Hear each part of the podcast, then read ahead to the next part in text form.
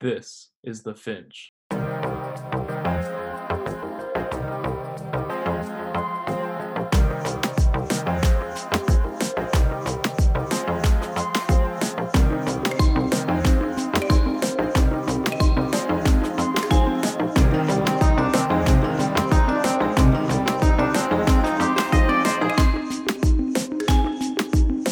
This is Heritage 5. I am not a hypothetical. I have a proven track record of how I conduct myself.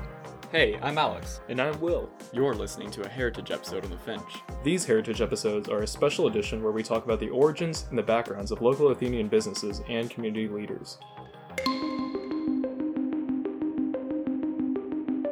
Athens always. Information always. This is Heritage. A couple of weeks ago, you may have heard this on the Finch. Former State Representative Deborah Gonzalez and Assistant DA Brian Patterson have been running for District Attorney of Athens, Clarke, and Oconee counties for several months. But the election was upended recently with the resignation of Ken Mauldin. Luckily, that's changed. I went and sued the governor for them, and we won. The people won on that sense. Deborah Gonzalez is now back on the ballot. Former state representative for Georgia House Seat 117 and lifelong attorney Deborah Gonzalez is sitting down with us today to talk about her campaign relaunch. This is who she is and what she stands for. This episode of The Finch is on Deborah Gonzalez for District Attorney. Can you just sort of introduce yourself and um, and uh, what you've done and the roles that you've served in the past uh, in and around Athens? Yeah, so my name is Deborah Gonzalez. I am a former state representative in the Georgia House of Representatives for House District 117, which includes parts of Athens, Oconee, Jackson, and Barrow counties. Um, and now I am an attorney in Athens, Georgia, um, but I'm focused right now, especially the last two years, on criminal justice reform. And it is because of my work on the Judiciary Non Civil Committee, which is all of the criminal law work, all the drugs, marijuana, things like that, that are taken up in the General Assembly. Because of that work, that I got very interested in criminal justice reform and decided that that was where my focus was going to be from this moment on. Then can you just describe what happened in your race and why you were uh, why your election was quote unquote unfair? I suppose. Well, it wasn't that the election was unfair; it's that the election was canceled right? And so basically what happened was last year I had announced that I was going to run for district attorney and our current the the district attorney that we had at that point had been there for about 20 years. Um, and two weeks after I made my announcement, he then declared that he was not going to run for reelection, but that he was going to finish his term, which would have ended this year, 2020, in December uh, to not give the governor an appointment opportunity, right, to fill his term. And so we thought, okay, great. We're just gonna, whoever it is that decides to run, we're still running for DA.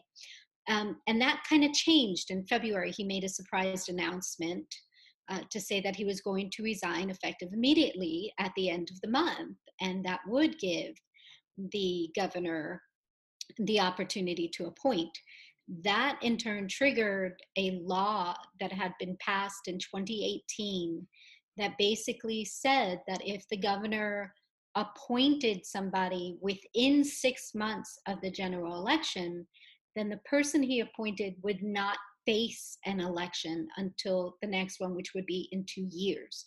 So in 2022. So basically, what that means is that the election in 2020 would be canceled, right? And the people would not have um, their choice and and you know i'm a big believer that elected officials should be elected and they should be elected by the people who they are supposed to represent in that district. So once we heard uh, that uh, the former da had resigned and what was happening we started a real big push for the public to one understand what was happening and their rights being taken away. We had a petition going that was delivered to the governor with over 1500 uh, signatures. We had people calling from all over the county. This is what's considered the Western Judicial Circuit, and that includes all of Athens Clarke and all of Oconee counties. Okay. Um, and so people were calling from all over. They were emailing, they were sending Facebook tests, they were doing all of these things to ask the governor, please appoint, we want our election. The deadline was May 3rd. That passed and the governor did not appoint. And, and in fact, even up to today, July 15th, he has not appointed uh, anybody in that position. And so we filed suit. It was myself and four other plaintiffs, and these are all voters of Athens Clarke and Oconee. They are not just Democrats. So there was a real variety of perspective and the idea here is that this is not a partisan issue right 150,000 voters lost their right to vote in this election. The election was canceled. And so our argument was that it was the law that triggered that, the 2018 law, was unconstitutional, it violated the Georgia Constitution. And because it did, it triggered the 14th Amendment and therefore was a federal um, constitutional violation. And we had a hearing on June 25th, and on July 2nd, the judge, the federal judge, agreed with us and said that it was unconstitutional and ordered uh, the Secretary of State to put the election back on the ballot for November 3rd. And so that's where we are right now. Uh, the motion was granted. The Secretary of State had to come up with a consent order by July um, 16th so that it can say, you know, when is the qualification period going to be? How are we going to do this in November? But get that um, stated. So that's where we are right now with the litigation. And so we have uh, done a soft relaunch of the campaign, you know, getting people their yard signs and letting people know we're here and and we are going to run regardless of whoever else decides to run. We are still running for that DA seat who is currently in the DA spot right now? Is Ken Mauldin still serving? And also, was this decision um, for him to resign uh, effective immediately? What does it seem to be political in any way, or like was it, did it just sort of happen uh, because of other circumstances? So we don't know. I mean, I don't know why he made the decision that he did. It was um, a very interesting decision. Consider that he is a Democrat and Governor Kemp is a Republican. So usually a Democrat would not just resign and give the opposite party the opportunity to appoint. Um, so I'm not going to make a conjecture as to why he did what he did. He just did it, and now we have to deal with the consequences of that. Uh, who is in the seat now is his second. You know, there is a, a deputy uh, district attorney Brian Patterson, who had uh, already made an announcement that he was going to run against me. He steps in as the acting DA, so he has not been appointed. So if he does run in November, he doesn't run with the I, right? He's not an incumbent because he wasn't appointed to it. He is just acting. And that's what the law says. If you have a vacancy in this manner from a death or an early retirement, then the second basically assumes the function and becomes the acting DA. And how often does this happen where uh, you you have these elections canceled and you have these vacancies filled by appointments instead of elections? Well, in the DA race, not as often as as in like judge races, and that's because this law is fairly new. It was only passed in 2018. So before that, the rule is even if there's a vacancy, we are going to have an election, and that the appointment by the governor would only fulfill um, the former DA, you know, whoever held that seat, their term, right? It's not that it would automatically then get extended the way that this law makes that change. But it is very important because this happened in 2018 when they first passed this law, it was in response to another woman of color, progressive reformer kind of DA candidate, Dalia Racine in Douglasville County. And this was why they passed this law to stop her from being able to win the seat because she was a people's uh, candidate just the same way that I am. And so they thought that they can do the same thing with me. I was willing to say, no, I'm not going to allow you to do this. I'm going to fight this and take this to court. So can you tell us a little bit more about what exactly a district attorney does?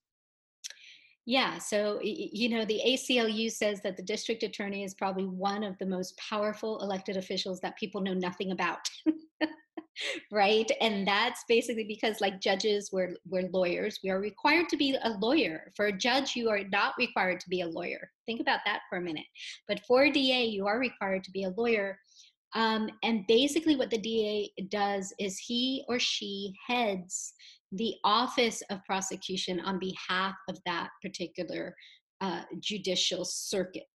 So many people sort of have this outdated image of the DA being the prosecutor in the courtroom, doing all the trials and banging on the desk and all of that, and saying, Your Honor, and the gentlemen of the jury, and all of that. But the reality is, when we look at the way that the court systems have changed and the way that the judicial systems have changed. The DA is the person who makes those very big decisions and leads the office. They set up policy, they set up procedure, you know, so they are the ones who can determine what happens and what decisions happens in those offices because the prosecutors are the ones who decide who they're going to charge and what they are going to charge that individual with. And they have a lot of discretion. There is truly no oversight on what these prosecutors do in that office, except for the policies that are set by the district attorney you know at the top to say what it is or and how we are going to proceed and you know if you have a leader that you know looks at everything as um, only the only answer is we're going to incarcerate that there's no other tool in our toolbox but to just put people away if they do something bad then that's the kind of system that you're going to have right? When in fact what we know is that we have a whole bunch of tools in our toolbox and many different options where we do not just have to send people to be incarcerated uh, you know and and the thing that's very important that we have to remember is that the job of the da and the da's office is about public safety and it's about doing justice. Um, and one of the biggest concerns that we have is this authority this discretion that this individual has as to who to prosecute. And what we've seen is that when we look at our jails and who gets prosecuted uh, who gets the longer sentences, who are getting overcharged, we're seeing that it is disproportionately Black and Brown people who are doing that. And that is a function of, of who then decides to prosecute them and for what. Um, it was interesting. My opponent was on a radio show last week talking about, well, you know, sometimes we have to be lenient and sometimes we have to be hard and when you start listening to that you have to be concerned that there can be an abuse of power can't there be? There can be an abuse of discretion of well i'm going to go lenient on here and hard on there. Why? Why are you making those decisions? What we should have is a da who's going to say we're going to be fair and just across the board right? We shouldn't be making these choices of being soft here and hard here. People do something they have to be held accountable we just don't have to be cruel about it. We don't have to be punitive about it. We can be humane and really deal with the issues of why we're having this crime. Why do we have the violence? And look at the root causes. And that's why, to me, the DA has to be looked at as a leader in the community, not just the person who's doing these trials in court. And it does require a different way of looking at the function and that role.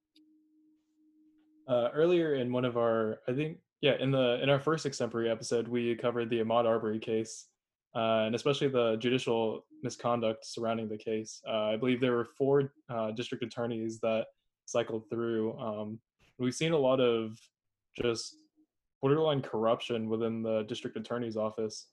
And um, I guess I'm not sure how to phrase this, but uh, why why are district attorney seats so political? I know it's naive for me to think this, but I, would like to believe that uh, district attorneys would be fair for everyone, as you said. But uh, we've seen an increasing amount of politics within the office. Can you just describe the role of politics within the office and why it is so politicized? Yeah, so I think we also have to distinguish between being political and being partisan, right? Because it is political by its very nature, the way that it's been set up in our Constitution that it is a partisan race. Unlike judges who run, you know, nonpartisan and they have very strict rules about being objective and not being more Democrat or more Republican. DAs don't have that restriction. DAs have to run um, under a party affiliation, or if they choose to run as independent, then they have to get the uh, required signatures to get on the ballot. Okay, so first, from the very beginning, they're already pitted, right? Either Democrat, Republican, they're given a label from the beginning of that. And politics is, it, at its core, politics is about who has power and what happens in order to get that power, right?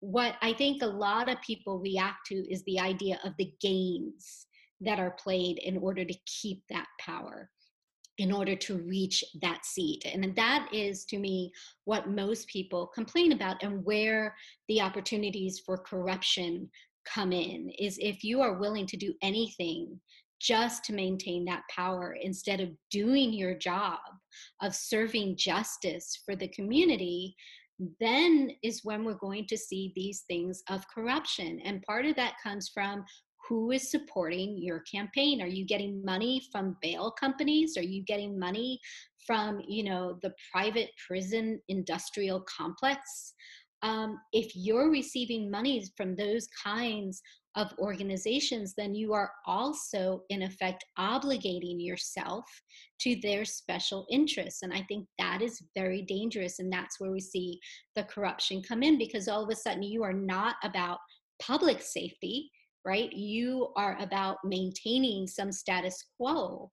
Um, because when we look at it, you know, people say, oh, there's there's no money in crime. Well, unfortunately, there is. They might not be for the defendant, but there's plenty of money in private prisons, in the court fees, you know, in all of these other things, in the bail bonds. Uh, there is a lot of money that goes through this system in that way. And that, you know, money plus power can lead to corruption if you don't have uh, the right person in there and if you don't if that person doesn't share the values of the community. And I think that's a lot of what's happening right now. You know, Athens has only had two DAs in 48 years think about that. How much okay you guys are young you know technology changes. I didn't know about tiktok six months ago. Um, so can you imagine how much the community has changed in 48 years? And what the community is asking for now is a da that understands that that understands that there have been changes that there are other options other alternatives. We have new knowledge new science about uh, you know defendants minds and helping victims and we should be able to in this office move it forward in the times and use those tools as well. Because you know at the end of the day when i think of public safety i don't think oh the more police the more safe it's going to be. What we know is that the communities with more resources are more safe it's not the communities with more police, it's the communities with more resources. So, how do we help get the resources to those communities so that we truly are safe? But if you can't look at it from a new perspective, if all you know is the old way of doing things, the old way of punishment and prosecution, then that's all you're going to get. And that is not going to help our communities.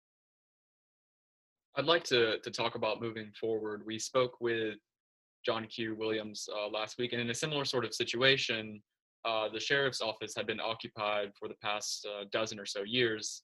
Uh, and and so by introducing these new bold progressive policies, uh, he was able to flip that uh, seat, or you know, mm-hmm. and, and and get those votes. And so I'd like to talk about the values you stand for, and um, and there's there's four main ones that you've outlined on your platform and um, I know you've stood by these uh, since your time even as a as a in the House of Representatives in Georgia. So I'd like to break those down one by one. Um, let's start with uh, ending mass incarceration. Can you talk a little bit more about that and what you do as a DA?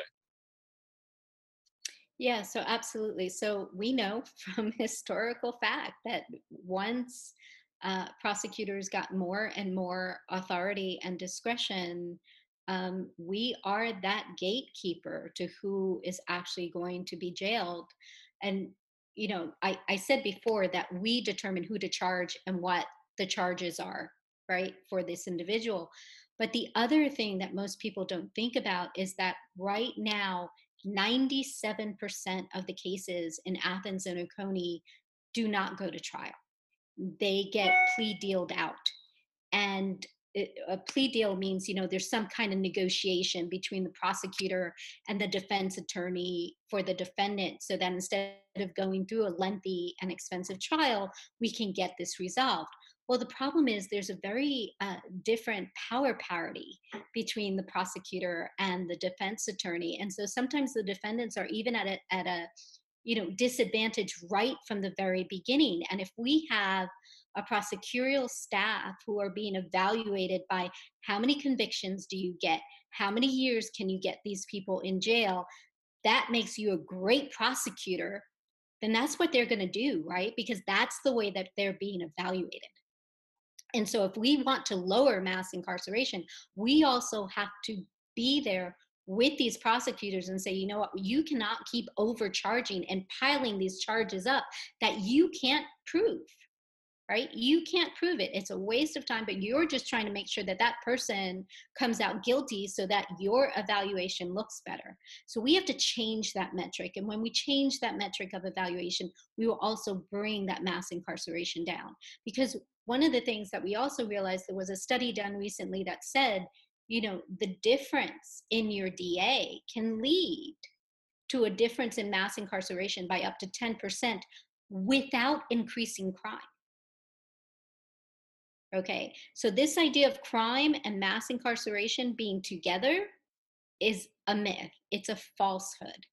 That just because you have more crime, you have to have more mass incarceration. Because we have seen places lower the mass incarceration, okay, and crime does not go up.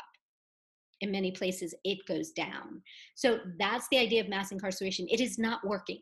Look, 95% of people who are incarcerated return back to their communities. They go back 95%. And the problem is, are we preparing them to reenter? Are we preparing the communities to accept them back?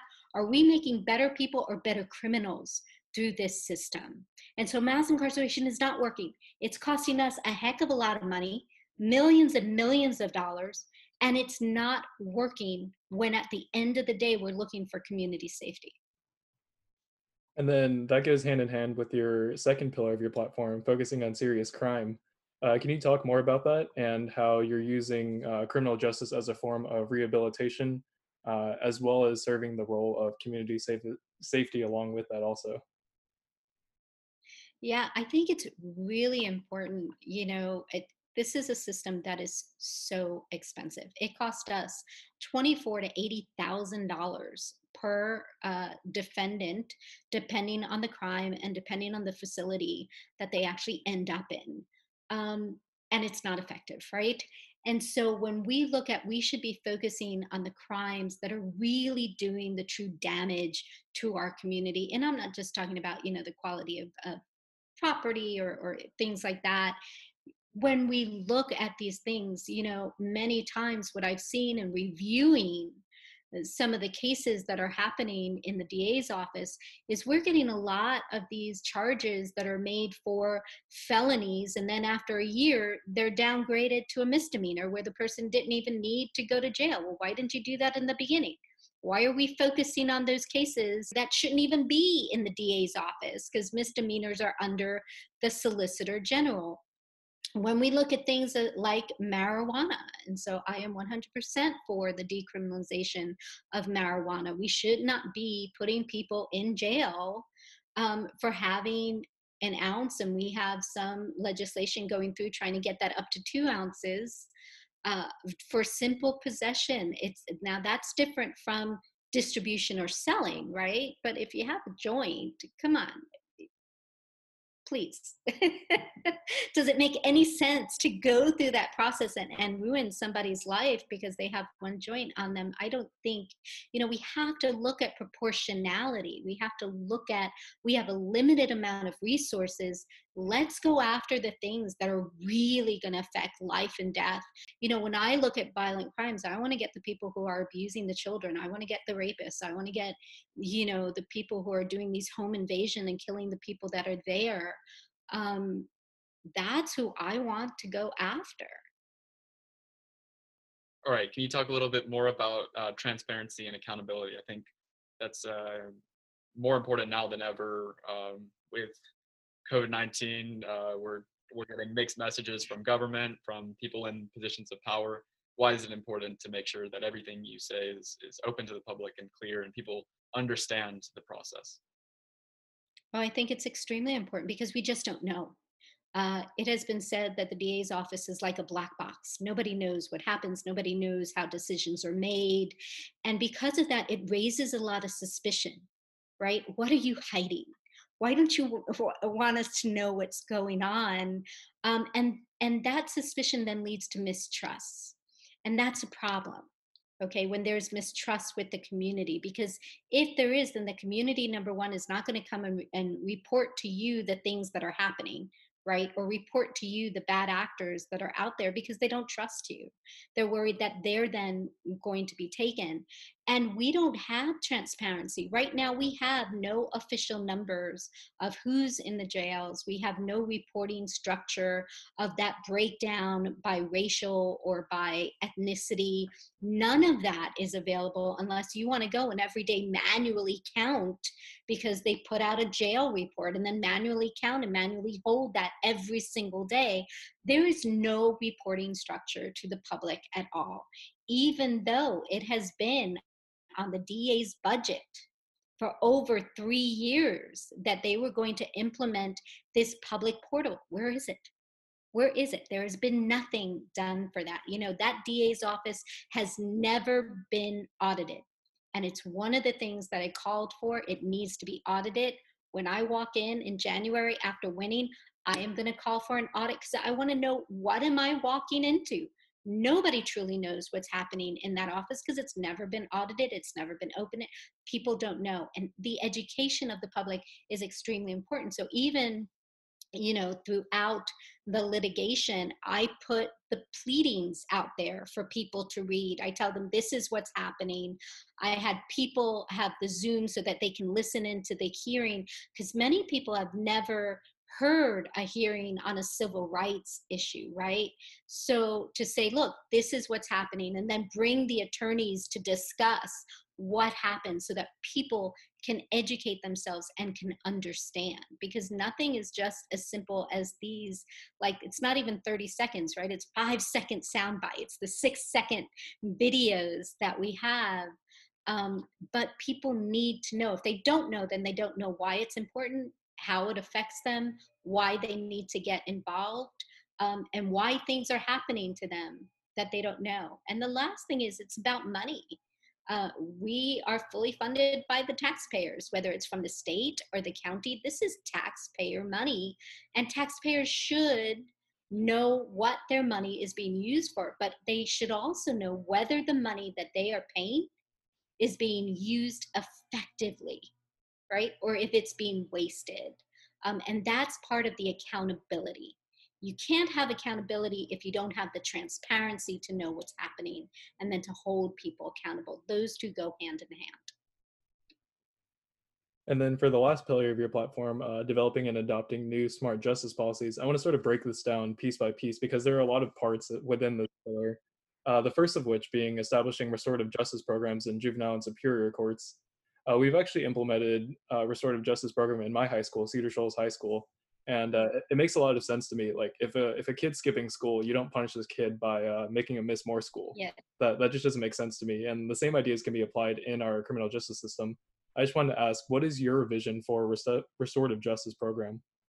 Well, I'm kind of ambitious on that. I I was able to um, learn and take a look at the DC juvenile justice system and it is completely restorative justice and it's a wonderful system. And you know what that does is it takes into account that the incident didn't happen in a vacuum right it also takes into account that the, the person who's the victim and the person who might be the offender, they come from the same community. They usually live in the same neighborhoods or, or they're like in the school, they go to the same school, right? There's a lot of commonality. And so the idea is we need to resolve this because we're both going to continue in this community. And if we can heal what's happening between these two people, we can heal what's happening in the community and make the community stronger.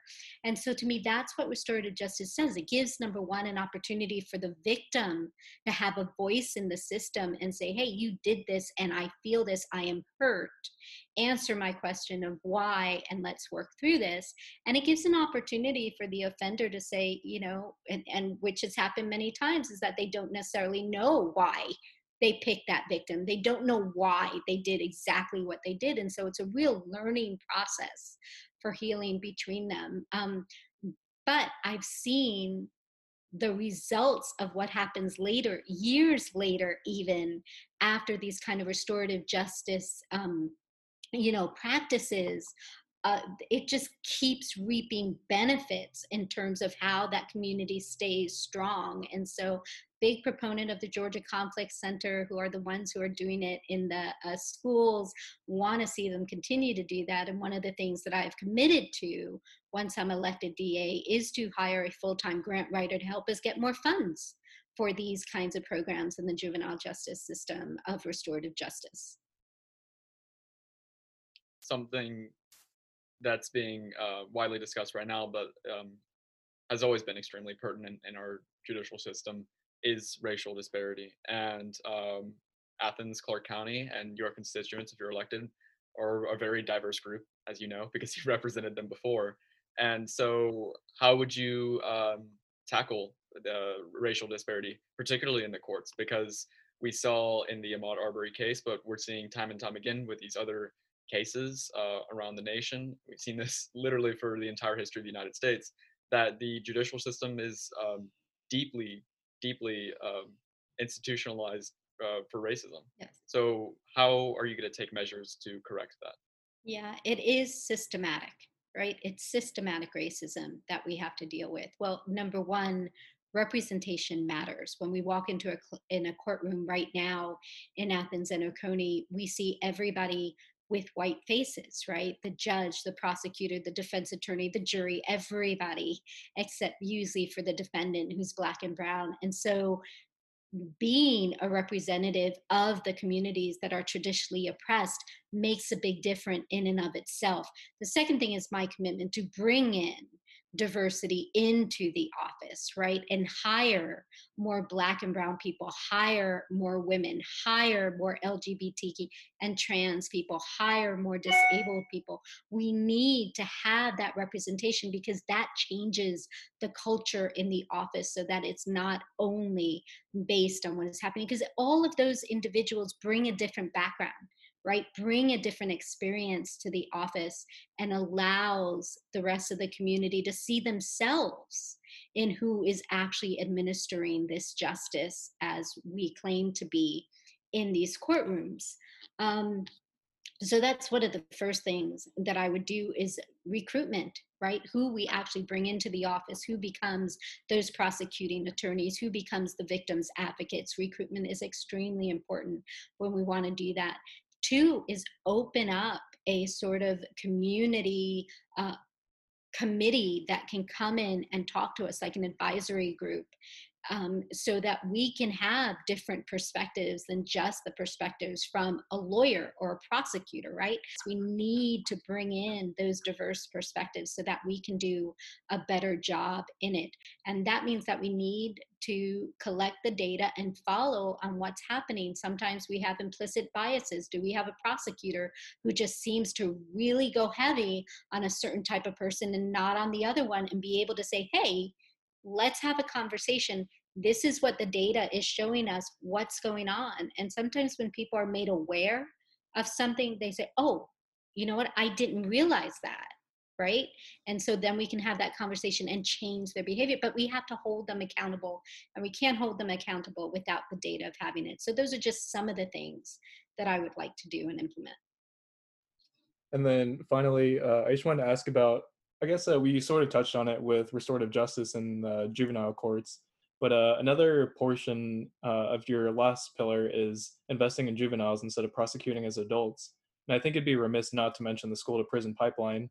Uh, how would you combat that, and what do you mean by investing in juveniles um, for for these kids? Yeah, so we have some incredible youth organizations out there in Athens and Oconee, including Chess and Community and others, um, the AADM Teen Social Justice Group, uh, Diva Speaks. I mean, these are all groups that are working out there to try to help give youth alternatives so that they don't end up um, either loitering in the streets or doing something that they should not do. And I had mentioned before that I want to bring in a full time grant writer. I want them to go and find the funds to help these community organizations continue what they're doing, but to do it in a way where it's in partnership with the office. So again, we have this trust with the community and their parents can see that we're not the bad guys, right? Most of the time, people will look at the prosecutors as being, you know, you're the one who took my son away. You're the one who did this to our family. You ripped our families away um, because there's so much that's not out there that people don't see what's happening. And so being able to partner with these organizations, I think will also help us partner with the community. You know, one of the things that I've learned is that people might not always agree with your decisions. But if they believe that the process you use to reach your decision is fair and just, they will accept it. And that is a big difference because right now people don't know how those decisions are made. And that's what leads to the mistrust. And that's what leads to the suspicion and this sort of hostility between the community and what's happening with law enforcement. I, I really like everything that you're um, telling us and, and your platform. And I invite the people listening, if they want to hear more, to go to deborahforda.com. Um, we'll put that in the show notes. But I'd like to talk about your race um, this November. It's only around four months away, which is both exciting and scary for different reasons. Yeah. Um, talk about who you're going to be going against and uh, um, sort of this relaunch that you've just had in the past few weeks. Yeah, well, I don't want to talk about him. He can talk about himself. no, really, no, I understand. Um, yeah, so we're excited, you know, to get back in the campaign because I've said from the beginning of the litigation, just because we win the opportunity to have the election, that's not a guarantee that I'm going to win the election, right? It just means that 150,000 people got their election back. And so, what I'm hoping is that people can understand that when they vote for me, number one, they're voting for someone who's been a champion for their rights from the very beginning. Heck, I, I went and sued the governor for them, and we won. The people won on that sense. Um, but you know i think it's a choice that people will make between and, and this is right now because it is a jungle election and let me explain that for one minute uh, we don't have a primary right and even though right now my opponent is a democrat there could be a republican who enters there can be an independent who enters but we would all enter together Okay, so it'll be one election. There won't be a primary and then a general, just be one special jungle election this November. Um, so, you know, we don't know until after qualification exactly who is going to run against me. I know I'm running. That's what I know in that. But I think people will really, the voters will have the opportunity to see do they want the status quo? Do they want something that's been going on for years and years and years, 48 years and counting, right? Because my opponent at this point doesn't offer anything new. In fact, he's been in that office for 18 years, that's a whole generation, right? That's a whole generation of young people who have been affected by his decisions that he has made in those 18 years and therefore it's affecting their families and their generations going down and so people can decide that they want that same old same old status quo let's go hit with punishment or people can decide no we want something new we want somebody who can look at this humanely who will hold people accountable who will apply justice fair and just across the board, right? Understanding the power and the possibility of abuse and corruption of that discretionary authority, and who shares the values of the community right now, if we look at what the community wants, the majority of the values that the community is asking for, you'll see that most of them align with who I am and what I've done and what I've stood for for the past three and a half years. I am not a hypothetical right? I have a proven track record of how I conduct myself with transparency, how I am open to being held accountable to things, how I am constantly out there looking for resources for the community and doing what the community needs. Um, and so that's their choice. Do you want what you've always had and the results haven't been that great? And the results are where the national averages are in terms of the oppression of black and brown people and the systematic racism and we're going to continue that or we're going to say no these lives matter our community matters and we want something different and deborah embodies that for us and we trust deborah. So vote for deborah. Da it's a new day right in november of 2020 Alex and I obviously love your platform. We love what you're doing and your vision for uh, how we can reform the criminal justice system. Uh, for those listening at home, how can we support your campaign? How can we help? And furthermore, uh, where can we go to like help donate or whatever? Well, thank you so much. Well, like any campaign, there are two things that we need. We need volunteers and we need money, right? Those are the two things. Unfortunately, everything costs money um, and we sort of got sidetracked with the litigation. So a lot of money went there, even though we had great attorneys who you know did this work way below market but we still have to pay them for their efforts. Um, and then there's the campaign that needs money so that we can pay for canvassers so that we can pay for you know getting out the vote. It, we're in the middle of a pandemic so obviously we're not doing that canvassing door to door kind of things but we need to spread the word. So if you have some time and you want to do some texting you want to write postcards you want to do phone banking you want to you know get a Zoom call with your friends and talk about what's going on and spread that message. Those are all ways that you can get involved with us. You want to uh, deliver yard signs, you know, we got that too. Um, in fact, Saturday we're going to be doing a drive-by yard sign pickup. So you don't even have to get out of your car, just drive right by and we'll put it in your trunk over at the campaign office at 337 South Milledge Avenue in Athens. It's the Butler building right across from Clarke Central High School. Um, so you can go there on Saturday between 10 and 3 if you'd like to pick it up or just let us know. Our website again is Deborah, that is D E B O R A H for F-O-R-D-A dot com. Yeah, I'm talking too much. I forgot how to spell my name, but it's Deborah Ford da.com or you can find us on facebook on twitter and on um, instagram at dg the number 4 da that's dg 4 da and we put everything up as much as we can. And so, you know, we invite you guys to join our volunteer team. We invite you guys to join our Justice Warriors donors team. Uh, because in fact, this is about justice and we're fighting for justice.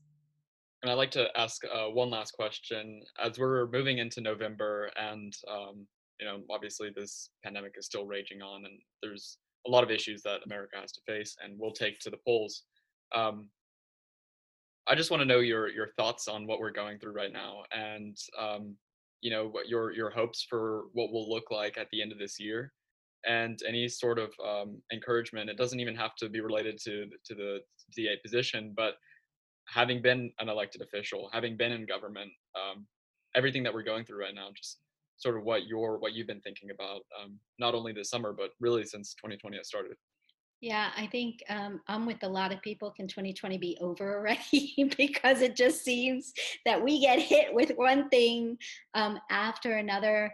Uh, you know, sometimes I, I, was looking at this with all this uh, controversy about wear the mask, don't wear the mask. Is it political? Is it not? Um, you know, there was a time that we trusted science and we trusted doctors. And if the doctor said wear a mask so that you can protect yourself and others, you just wore the mask. You didn't have those questions. And to me, it's really sad that it's become a political issue and a po- political statement, whether you wear the mask or not. And I don't want anybody to get this disease. I don't want anybody to get hurt or to die. My uncle died of COVID very early um, when this all started back in March, and and you know it still obviously hurts and so when people say oh this is just a hoax and i said i wish it was a hoax right i wish we didn't have 135,000 people who have died because of the lack of action um, by those who are our leaders. And, you know, on one hand, I say I'm kind of glad I'm not in elected office because, my God, these decisions are really hard to make when you're trying to think of saving people's lives because this is a question of life and death. Let's not sugarcoat this in any way. This people are dying. 135,000 people have died um, and so trying to make those decisions and you know our elected officials will do the best that they can but if the people don't follow right if the people decide no i'm not going to wear a mask and i'm not going to do this because it's my right um, then we are not going to get over this. You know, look at what Europe has done, and they are over it for the majority of them and starting to reopen, and the kids going to school.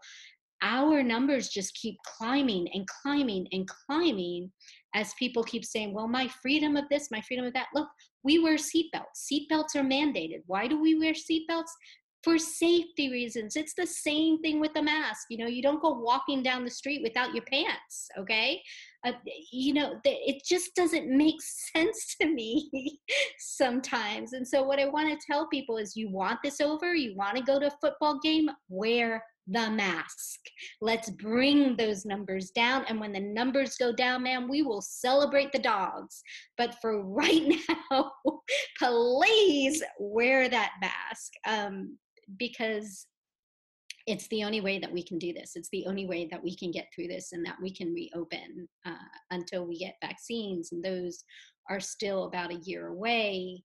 Um, and so we just have to, you know, care. You don't care about me? Great. Care about your dog. Care about your kid. Care about your your best friend. There's somebody that you must care about, right? Even if it's yourself, that you will put that mask on for them. Put the mask on for you. So please wear that mask. We love you. We want you to be around.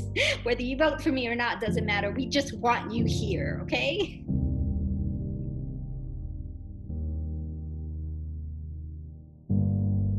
Thank you for listening to this episode of The Finch.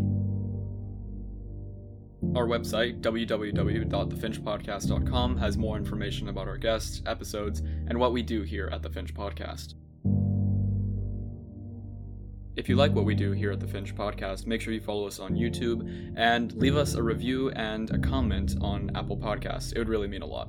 Thanks, guys. Next time on The Finch, we speak with Dr. Neil Priest, who you may remember from our first ever episode. See you all then.